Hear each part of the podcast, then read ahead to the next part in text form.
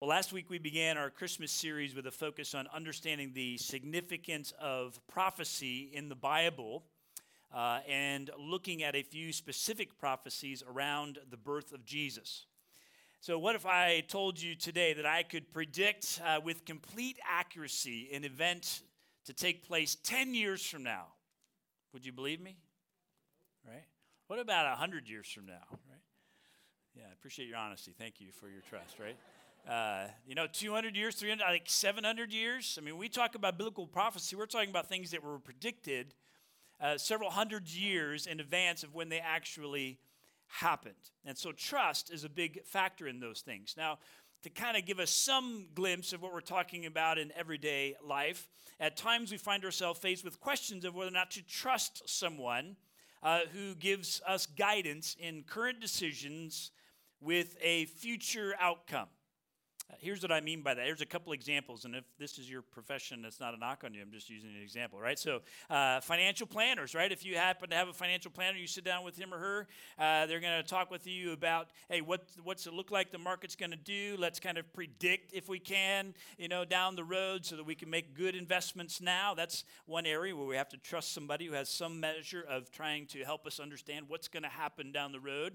Uh, doctors, another one. Physicians, right? Helping us understand if we're facing something, the likelihood of a treatment or a medication that will actually work, you know, six months, a year from now, whatever it might be. Uh, there's a couple of examples which we in daily life kind of find ourselves in position of needing to uh, talk with someone and trust someone who uh, helps us understand what the future might be like. Now, these are predictions based on data and study and trends and so on, right? And I just want to be clear like, that's not prophecy, right? I don't think there's a single financial planner in the room that would want to claim to be a prophet or a, uh, you know, a doctor would want to claim to be a prophet, right? Uh, it's different. Um, in an entirely different category, we see an openness of Christians even uh, to other manners of kind of predicting the future. Um, it, eh, we see psychics and fortune tellers on the rise. We see mystics and spiritualists and mediums and sorcerers and uh, people engaging in activities like Ouija boards and seances and palm reading and channeling and so on. And now, clearly in the scripture, we are called upon as followers of Christ to avoid and to flee those things uh, absolutely, right? Uh, of a demonic kind of source and so on. Uh, if you want a place uh, to read on that yourself, Deuteronomy chapter 18 is a great place to go. You can check that out this afternoon. Uh, but I also want to be clear like, those things are not in line with biblical prophecy. So, what is prophecy? As we mentioned last week, prophecy is proclaiming the truth of God with a clear call to repentance and obedience. Right? So, prophecy is a proclamation, it's a declaring of what God has already spoken and with a clear call to repentance and obedience. Most often, prophecy is done in a manner of forthtelling or proclaiming that truth. It's also done, though, in a manner of foretelling or predicting the future. That at times we see in the Bible has both a near fulfillment, like meaning, you know, just soon after, and it also has a much distant future fulfillment at times as well. Prophecy is a very unique and intentional way that God set apart his message from all other religious or spiritual beliefs in the world. Just think about this for a moment. There is no other religious system of belief that fulfills predictive prophecy like the God of the Bible. And so, this is one of the things that sets apart the Christian faith. It provides a clear indication of who Jesus is. I mentioned to you one of my goals in this uh, four week series is kind of the wow factor to, to draw us into an understanding of prophecy in such a way that, that causes us to not, you know, it, sometimes the Bible uses the fear of the Lord, right? The fear of the Lord is not a running from Him. The fear of the Lord is a sense of awe, it's a sense of being drawn into who He is. And in that sense, our hearts being humbled, and we just kind of respond in a way of, oh, like, this is amazing. Right? That's the wow factor of prophecy. The wow factor is wrapped up in the fact that it's 100% accurate. What we see in the scriptures, foretold even at times hundreds of years prior to the event, is 100% accurate. The wow factor is in the multiple details or the specificity of what God declares will happen. The wow factor is in the number of prophecies. Uh, many theologians believe there's up to 300 prophecies fulfilled by the birth and life and death and resurrection of Jesus. And the likelihood of this happening is literally astounding.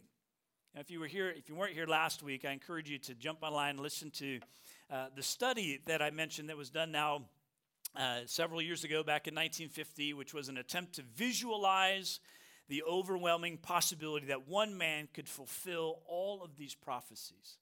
It's really astounding. And here's what that boils down to in my heart, and I hope in your heart, is that, man, God makes things clear. God makes things clear. Romans chapter 1, we read that God's on display in the midst of creation in such a way that we are without excuse, the scripture says, in knowing God. A, the uh, James Webb telescope, I don't know if you've seen the images over the course of the last year that have been coming out from the, the most recent telescope that, that uh, NASA sent up and some of the images of that and the breadth of our universe. And what, is, what does Psalm uh, 19.1 say? The heavens declare the glory of God, right? Day after day, they pour forth a speech. And, and so God has created the universe in a way that, that clearly reveals who He is. God has given to us His word that clearly reveals who He is. And the prophetic fulfillment in the birth of Jesus alone is God removing all doubt about who Jesus is. Now, for our Christmas series, we are limiting our focus to just a few of the prophecies, specifically fulfilled in the birth and young years of Jesus' life. Last week, uh, we spoke of the fact that God, through the prophet Micah, had said that the Messiah would be born in Bethlehem, the small little town outside of Jerusalem. That's where the Messiah would be born. And sure enough, God used a census that we read about in Luke chapter 2, right, given by Caesar Augustus, that would take Mary and Joseph to Bethlehem, and wouldn't you know it, at exactly the time that Jesus was to be born. What a coincidence, right? No. God working, right? Giving to us a sign that Jesus is the Messiah. Let's build upon that fulfilled prophecy by looking at another uh, that Davis has uh, already mentioned, and that is the prophet Hosea. Hosea prophesied to the northern kingdom of Israel. If you're not familiar with the history of Israel, there came a point in time where the, the country was split into a northern and a southern portion. Jerusalem remained the capital city of the southern kingdom, as it was called, and Samaria was the capital city of the northern kingdom. And so Hosea prophesied in a time in the 8th century BC when he was declaring to the northern kingdom of Israel listen, if you don't get your act together, uh, God is going to send the Assyrian army uh, to take you captive. And one of the most intriguing things about Hosea is uh, this that God commanded him to marry a prostitute as an illustration or as an analogy to the people of Israel of their unfaithfulness. Just imagine that. I mean, the prophets were asked by God to do some pretty, uh, some pretty amazing things, right? And this is one of those. You step back and go, "Really, God? God commanded Hosea to marry a prostitute? Yeah. Why? So that it was like this huge object lesson to the nation of Israel saying, This is how you are treating me in your unfaithfulness. And so God called Israel to repentance and obedience uh, through Hosea, but they did not respond. And, and he predicted to them, as I mentioned, that Assyria would take them captive if they did not repent. And certainly God did that. And it began in 740 BC and continued until 722 BC when Samaria, the capital city of the northern kingdom, was finally overtaken. Here's one of the statements that Hosea makes in his, uh, in his voice, right, as God was using him. Hosea chapter 11, verse 1 says this When Israel was a child, I loved him, and out of Egypt I called my son. When Israel was a child, I loved him, and out of Egypt I called my son. Now, if Hosea was a prophet, and we're kind of focusing upon that predictive prophecy today of talking about things that would happen in the future, you might be asking the question is that a prophecy?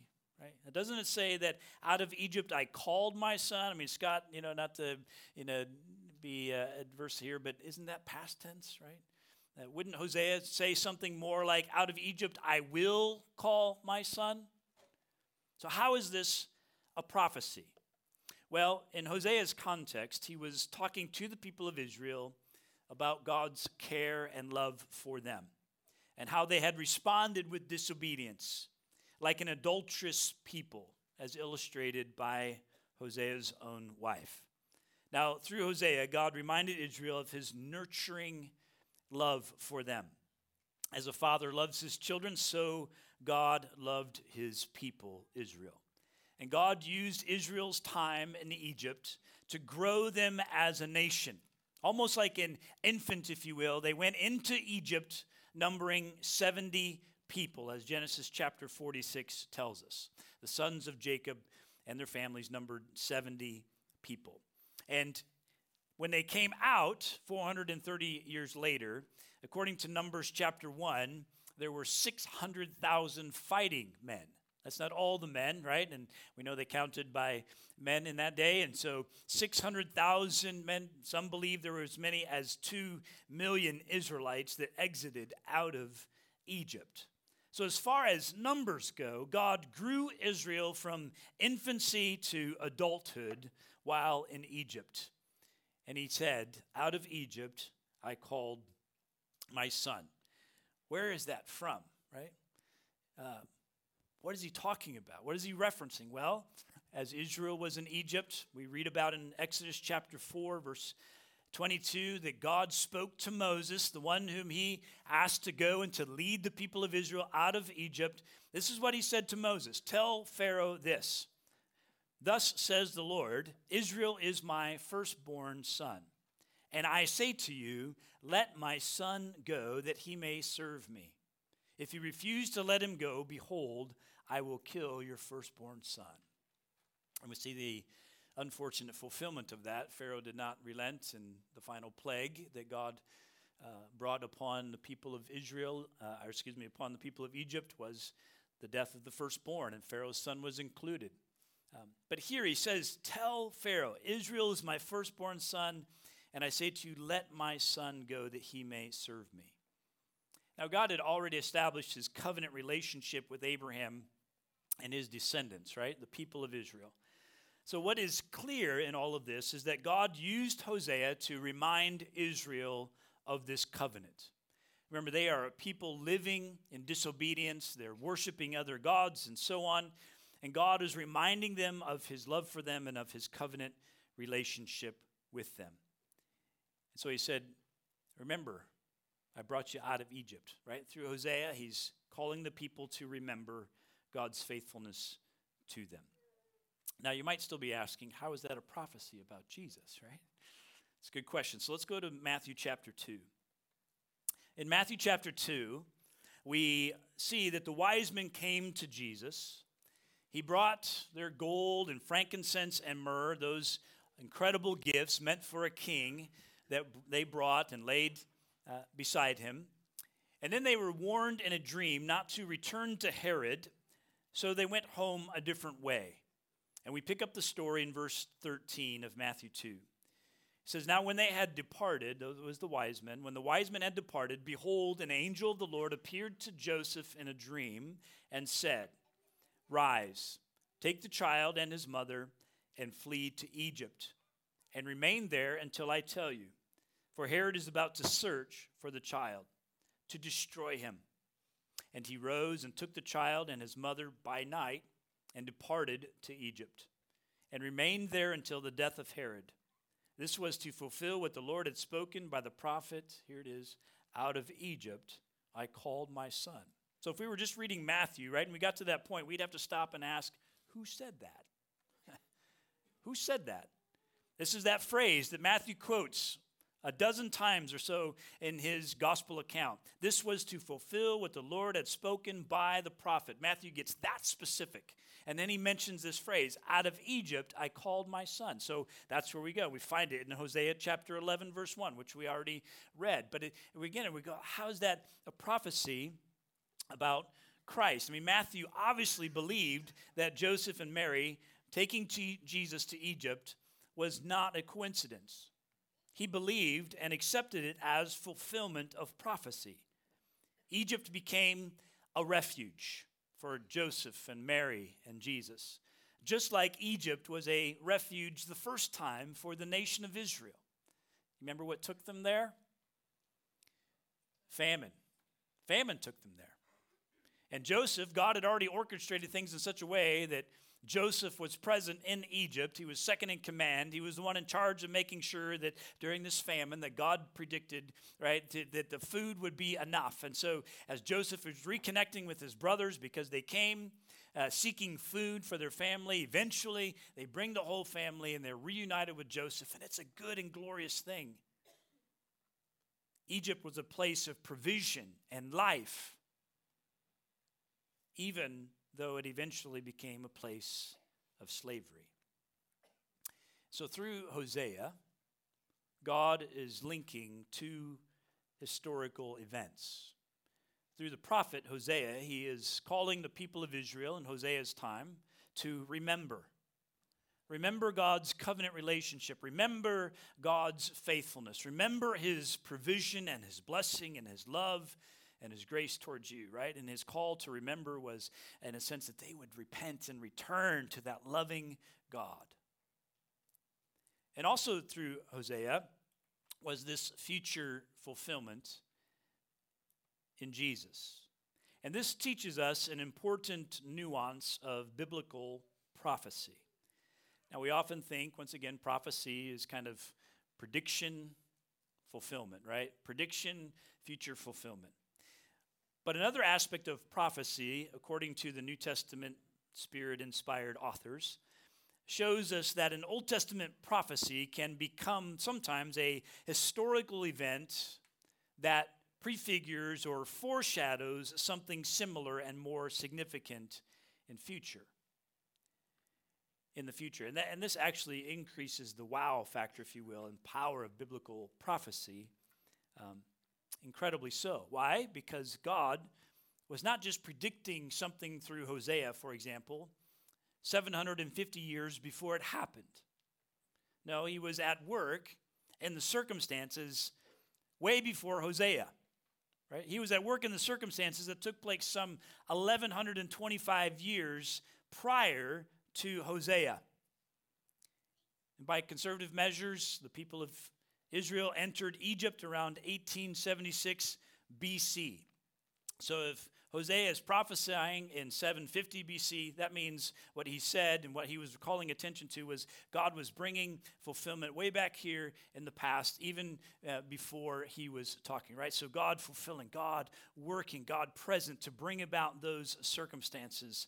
And then the freedom, uh, the Exodus taking place in 1446 BC. So, uh, so what God was doing was already present way back here. God active. God using Hosea to say, hey, look at this, right? And see God at work, see his love and his provision. And then, as Matthew is drawing our attention to, saying, and you know what? That's not it. That's not just all that's happening, but God, way back here, was working things in such a way to bring about a fulfilled prophecy in the life of Jesus in the future. Um, this is the level of understanding of God's power and his redemptive plan throughout the scripture that you don't get from just reading a verse hanging on the wall, right? I mean, as we look at the scope of scripture, I want to show you a picture of a, an arc graph, if you will. Uh, it went around this week a little bit on Instagram. Some of you I saw reposted it. Um, this is a study produced by Chris Harrison. He and another guy. You can get it at chrisharrison.net if you would like. There's a free copy uh, version of it. But what they did is they did a study of all of the cross references of the Bible. They did the study based on the King James Version. They came up with 63,779 cross references in the Bible, meaning that's how many times the Bible links one aspect of its teaching to another. Right, this is a, a, graph that kind of illustrates the, the magnitude of that. All of the white and gray lines at the bottom represent the chapters of the Bible, the longest one being right in the middle, Psalm 119.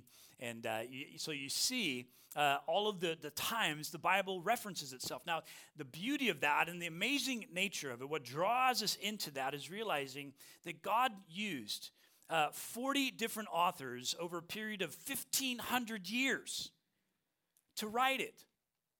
And to think that, that there's such a correlation, right? There's such beauty in the, in the symmetry of the Word of God, the one story that is being told throughout. It's absolutely astounding. And so when we look at someone like Hosea and we see that Matthew certainly was, was uh, uh, convinced that the teaching of Hosea was, was not just about the past of what happened with Israel, but also about the future of what was going to take place in the Messiah, in Christ, that he would come out of Egypt. As we look at all of that, it just is something that draws us into this astounding realization of the Word of God. And Matthew says, then in verse 19, he says, When Herod died, behold, an angel of the Lord appeared in a dream to Joseph in Egypt, saying, Rise, take the child and his mother, and go to the land of Israel. For those who sought the child's life are dead. And he rose and took the child and his mother and went to the land of Israel. The fulfillment, right? That the Messiah would come out of Egypt. So I mentioned to you, goal number one was the wow.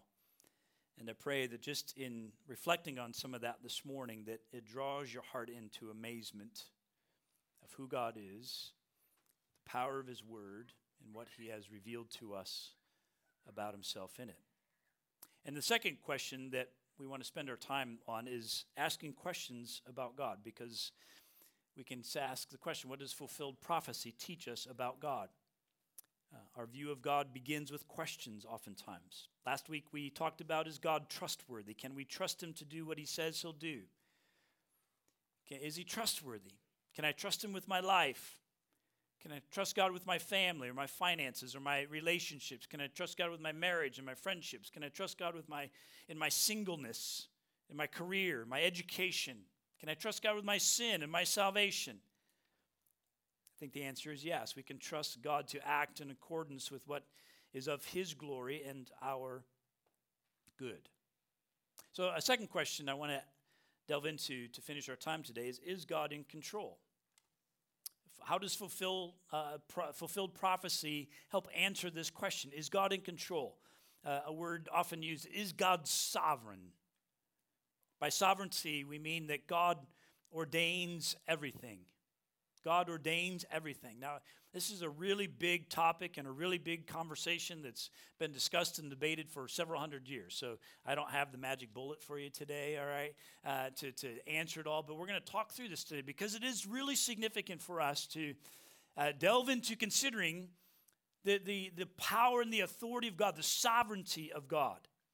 So, what do I mean by ordains? God ordains everything. The word ordains means that everything is under the rule of God or his authority. In other words, God has established all things. Nothing is by chance or random.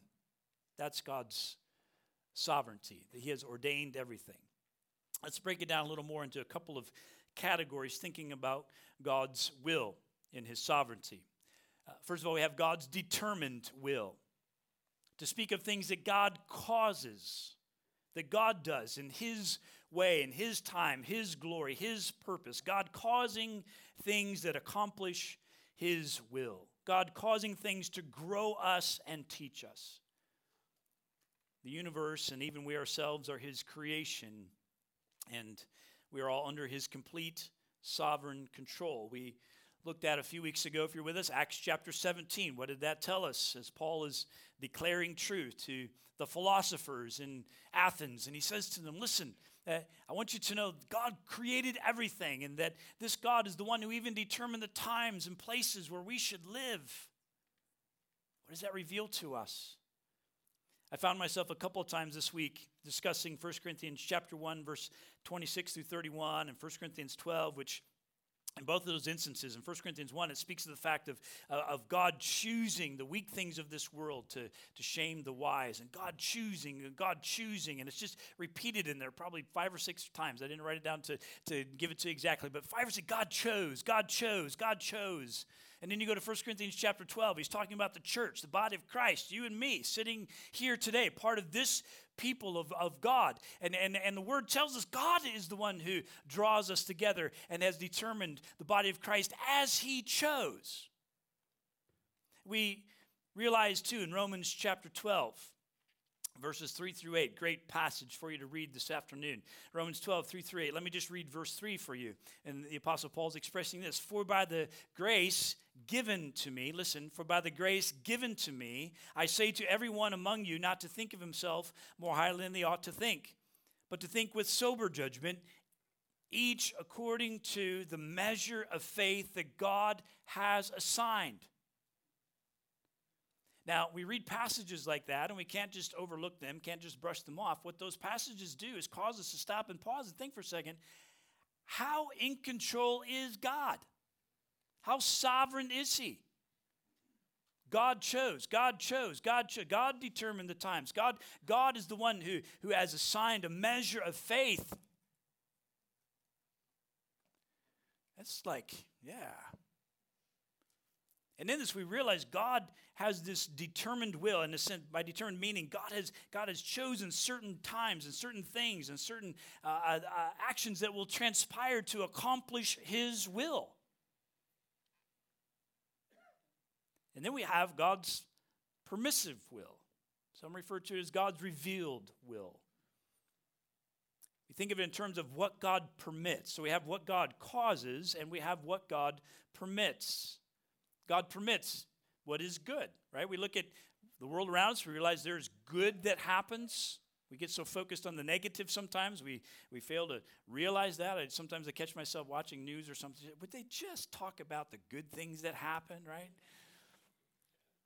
Right? God permits the good that happens. God, God does permit the effects of sin that goes on as well. Living in a fallen, broken world. God permits the pain and the suffering, the tragedy. There's wars and deception and hatred and prejudice and injustice, and the list goes on. We know those things, right?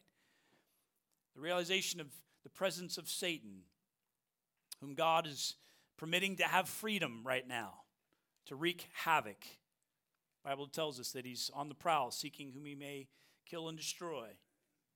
We have this world in which we live that is infiltrated and broken with the reality and presence of sin. And we have the presence of sin in our own heart, right? God permits that. These things are not glorifying to God, yet He permits them, and they are not happening outside of His sovereign control. Sin means this world is not as God created it to be. Um, that's part of the realization we come to terms with. Even death is not outside God's control and sovereignty, right? I mean, isn't He the one that declared it would happen if we chose to sin? What did He say to Adam and Eve? If you eat of this fruit, you shall surely die. God is the one who sovereignly determined that that's what would happen. So even that is not outside of His sovereign ruling of our life. Sin will be dealt with in God's sovereignty, even though He permits sin to happen and take place in his sovereignty, his determined will, there is accountability. There's a time of judgment that God has declared will come. So, God's permissive will, we know that in the Word, it, it, it, indicates we have choice within this permissive will, also, right? If you have glanced at the big boulder we have out by the door here in the last few weeks, Joshua 24 15, choose you this day whom you will serve. As for me and my house, we will serve the Lord, right? I mean, scripture indicates we have this sense of choice in the matter as well because God wants us to, to obey Him out of love, not out of, not out of uh, uh, being a robot. So God's ability to work within the midst of our choosing as well as He determines. God is the one who has established the cause and effect of our choices, the consequences, the boundaries of our choices. So let me let me try to illustrate it this way, and it might. I mean, any any way we try to illustrate who God is is just it'll fall short at some point. But let me just try to illustrate. So, so if I just hold my hand for you, right, and think of the the uh, the outer rim of my hand, um, the surface area, it represents all activity of all time among all people from eternity past to eternity future, right? It, it, it, belongs to God. And within this boundary, then, God has chosen, by His determined will, God has chosen to enable us to have some measure of free will, but it all happens within the bounds of His sovereign, His, his sovereignty. It's, that's what we mean when we talk about God's determined will, His permissive will. The prophecy we focused on today helps build our understanding of God's sovereignty, that He ordains or rules over all things, that He's actively engaged, even works in suffering caused by our sin, or suffering that's caused just simply because of sin. Some tragedies in the world just they just happen because of the reality and the presence of sin. The amazing thing is, because God is sovereign, He can work even in the midst of that kind of tragedy. The desert place for the Israelites, since we're talking about Hosea and out of Egypt I will call my son, where did, where did God lead them? It was to a desert. Because of their disobedience, God said, You'll wander in that desert for 40 years. But listen to how God loved them, even in the midst of that hardship. In De- Deuteronomy chapter 8, verse 2, he says, And you shall remember the whole way that the Lord your God has led you these 40 years in the wilderness, that he might humble you, testing you to know what was in your heart, whether you would keep his commandments or not. So God frees Israel. They grumble, they complain. As a result, God determines they'll be disciplined for 40 years, keeping them from the promised land. The generation that came out of Egypt didn't get to enter the promised land. But all the while, God is growing them and testing them, using that for his glory and their good. As we think about Mary and Joseph, the fulfillment of that prophecy of Hosea in the future, listen, Egypt was not a convenient thing for Mary and Joseph. It was not the plan. They went to Bethlehem for the census. They had baby Jesus. I would imagine, I think, that at some point they were planning to return to Nazareth. Maybe not, because it seems like they had spent some time in Bethlehem already by the time the wise men showed up. But listen, think about Mary and Joseph's story. There They are the ones who surrendered to God's will with Jesus. When, when, when the angels showed up to Mary and told her what was going to happen, she, she submitted herself and surrendered herself to that determined will of God. God had determined He was going to send His Son. And she said yes, and we have a wonderful song of praise from Mary in the scripture. And then when the when when when Mary did that, she did that knowing that boy, there's going to be gossip about being pregnant and not being married. And and actually that meant she was supposed to be put to death and and all of this. And so and then joseph uh, is is trying to divorce her quietly because he's leery of all this. And angel shows up to him. And what does joseph do? Joseph submits himself to the call of the angel as well to the plan of god to the determined will of god. So all mary and joseph had done so far up to this point is what? Obey god. And what does god further ask them to do to pick up in the middle of the night and go to Egypt. How about that? And they do it. How inconvenient. Yet God was sovereignly working his plan to fulfill a prophecy so that you and I can sit here some 2,000 years later and look and go, man, you see what God did? Even in the suffering and the hardship, He's sovereign.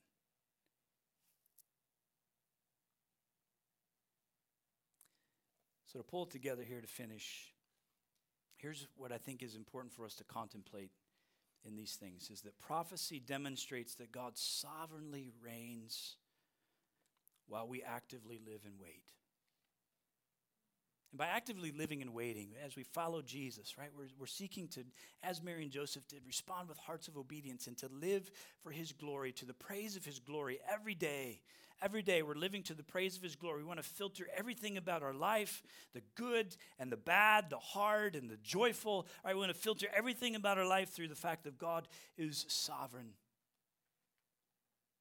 And he's working a plan, and a plan at times that we may never even realize.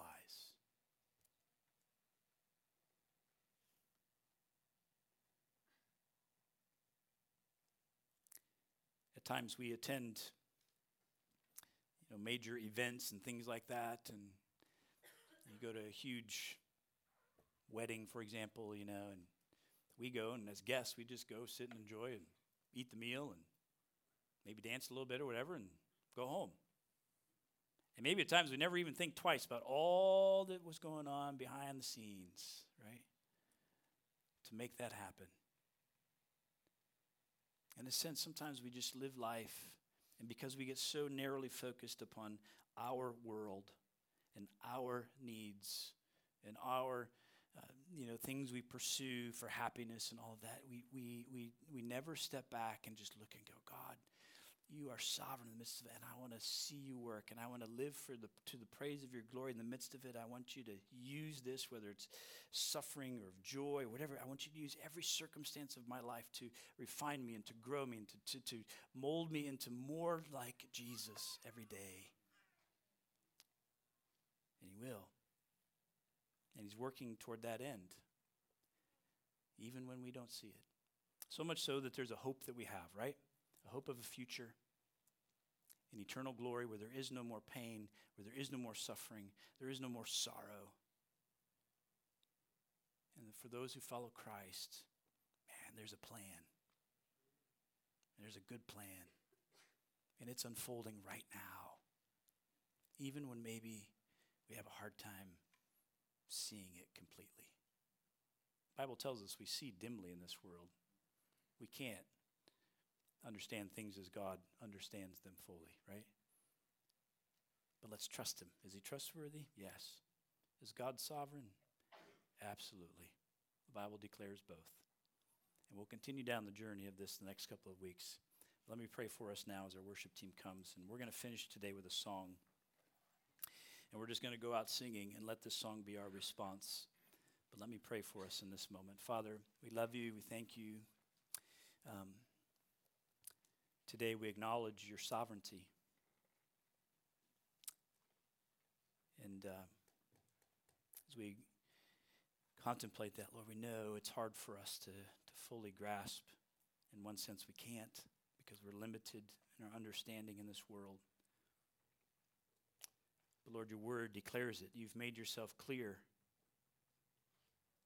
You've used things like prophecy to point us to truth. Not only truth of the event, but truth of who you are. Lord, help us to be reminded this Christmas season that you are in control. Even in the things you permit, you are sovereign.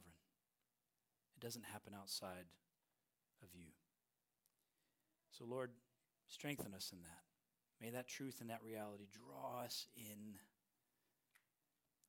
to walk with you every day. In Jesus' name I pray.